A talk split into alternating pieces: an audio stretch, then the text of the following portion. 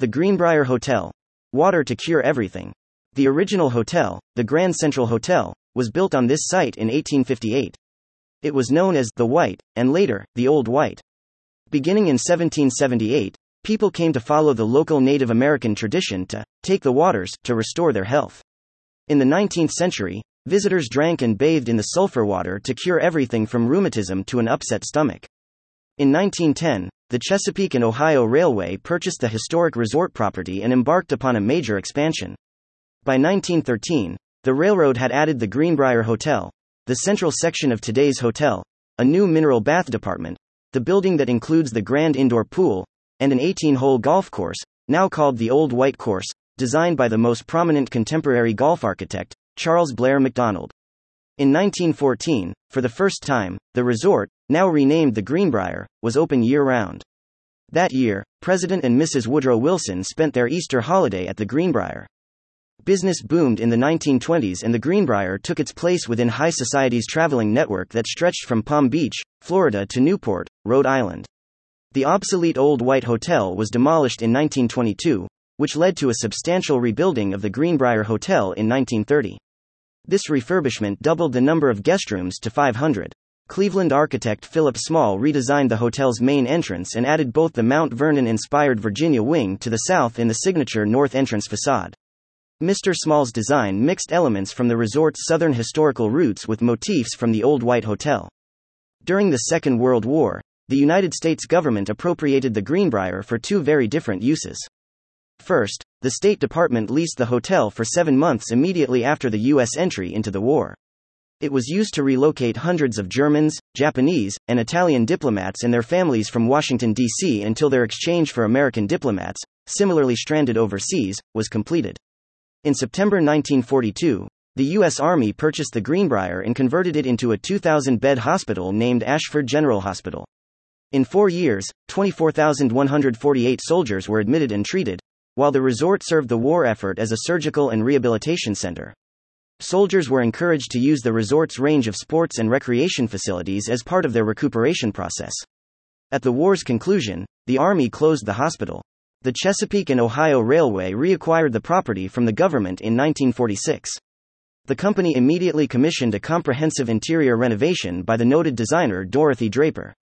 As Architectural Digest described her, Draper was a true artist of the design world, who became a celebrity in the modern sense of the word, virtually creating the image of the decorator in the popular mind. She remained the resort's decorator into the 1960s. Upon her retirement, her protege Carlton Varney purchased the firm and became the Greenbrier's decorating consultant. When the Greenbrier reopened in 1948, Sam Snead returned as golf pro to the resort where his career had begun in the late 1930s. For two decades in the post war years, he traveled the globe at the pinnacle of his lengthy career. More than any other individual, Sam Snead established the Greenbrier's reputation as one of the world's foremost golf destinations. In later years, he was named Golf Pro Emeritus, a position he held until his death on May 23, 2002. In the late 1950s, the U.S. government once again approached the Greenbrier for assistance, this time in the construction of an emergency relocation center, a bunker or bomb shelter to be occupied by the U.S. Congress in case of war.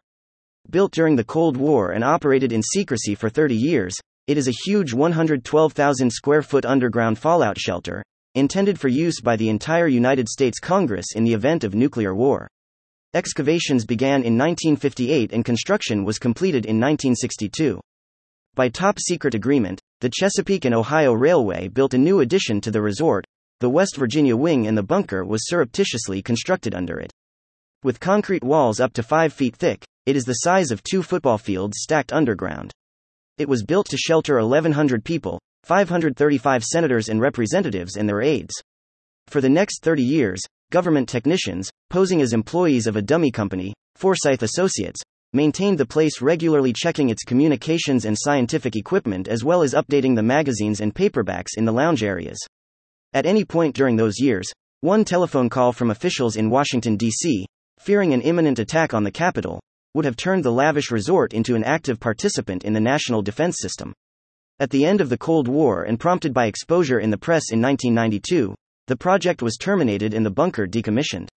According to a May 6, 2013, article in the Wall Street Journal, the U.S. Supreme Court planned to relocate to the Grove Park Inn, Asheville, NC in the event of a nuclear attack. In the overt world above the bunker, resort life proceeded normally as Jack Nicklaus arrived to redesign the 50 year old Greenbrier course, bringing it up to championship standards for the 1979 Ryder Cup matches. That course was also the site of three PGA seniors tournaments in the 1980s and the 1994 Solheim Cup competition. In 1999, the Meadows course evolved when Bob Cupp redesigned, rerouted, and upgraded the older Lakeside course, a project that included the creation of New Golf Academy. Sam Snead's career was enshrined when the golf club was virtually rebuilt, featuring the restaurant bearing his name with museum quality displays of memorabilia from his personal collection. In a surprise announcement on May 7, 2009, Jim Justice, a West Virginia entrepreneur with a long standing appreciation for the Greenbrier, became the owner of America's most fabled resort. He purchased it from the CSX Corporation, which, through its predecessor companies the Chessie System and the C&O Railway, had owned the resort for 99 years. Mr. Justice turned his considerable energies into plans to revitalize America's resort. He immediately presented his vision of a casino designed by Carlton Varney that included shops, restaurants, and entertainment in a smoke free environment. The Casino Club at the Greenbrier opened in grand fashion on July 2, 2010. Simultaneously, Mr. Justice arranged to relocate a PGA Tour event named the Greenbrier Classic under the direction of the Greenbrier's new golf pro emeritus, Tom Watson. The first tournament was held July 26 through August 1, 2010. 26 presidents have stayed at the Greenbrier. The President's Cottage Museum is a two story building with exhibits about these visits and the history of the Greenbrier. The Greenbrier is listed on the National Register of Historic Places and is a member of Historic Hotels of America. It is a Forbes 4 star and AAA 5 Diamond Award winner. The Greenbrier's complete history is chronicled in great detail, supplemented by photographs from the resort's archives in the history of the Greenbrier. America's Resort by Dr. Robert S. Conte, the resort's resident historian since 1978. Stanley Turkel was designated as 2020 Historian of the Year by Historic Hotels of America, the official program of the National Trust for Historic Preservation, for which he was previously named in 2015 and 2014. Turkel is the most widely published hotel consultant in the United States. He operates his hotel consulting practice serving as an expert witness in hotel related cases, provides asset management and hotel franchising consultation. He is certified as a Master Hotel Supplier Emeritus by the Educational Institute of the American Hotel and Lodging Association. Stan Turkel at AOL.com 917 628 8549. His new book, Great American Hotel Architects Volume 2 Inches, has just been published. Other published hotel books Great American Hoteliers, Pioneers of the Hotel Industry, 2009. Built to Last 100 plus year old hotels in New York, 2011. Built to last. 100 plus year old hotels east of the Mississippi, 2013. Hotel Mavens. Lucius M. Boomer, George C. Boldt, Oscar of the Waldorf, 2014. Great American Hoteliers Volume 2, Pioneers of the Hotel Industry, 2016. Built to Last. 100 plus year old hotels west of the Mississippi, 2017. Hotel Mavens Volume 2, Henry Morrison Flagler, Henry Bradley Plant, Carl Graham Fisher, 2018. Great American Hotel Architects Volume 1, 2019. Hotel Mavens. Volume 3. Bob and Larry Tisch, Ralph Hitz, Cesar Ritz, Curt Strand.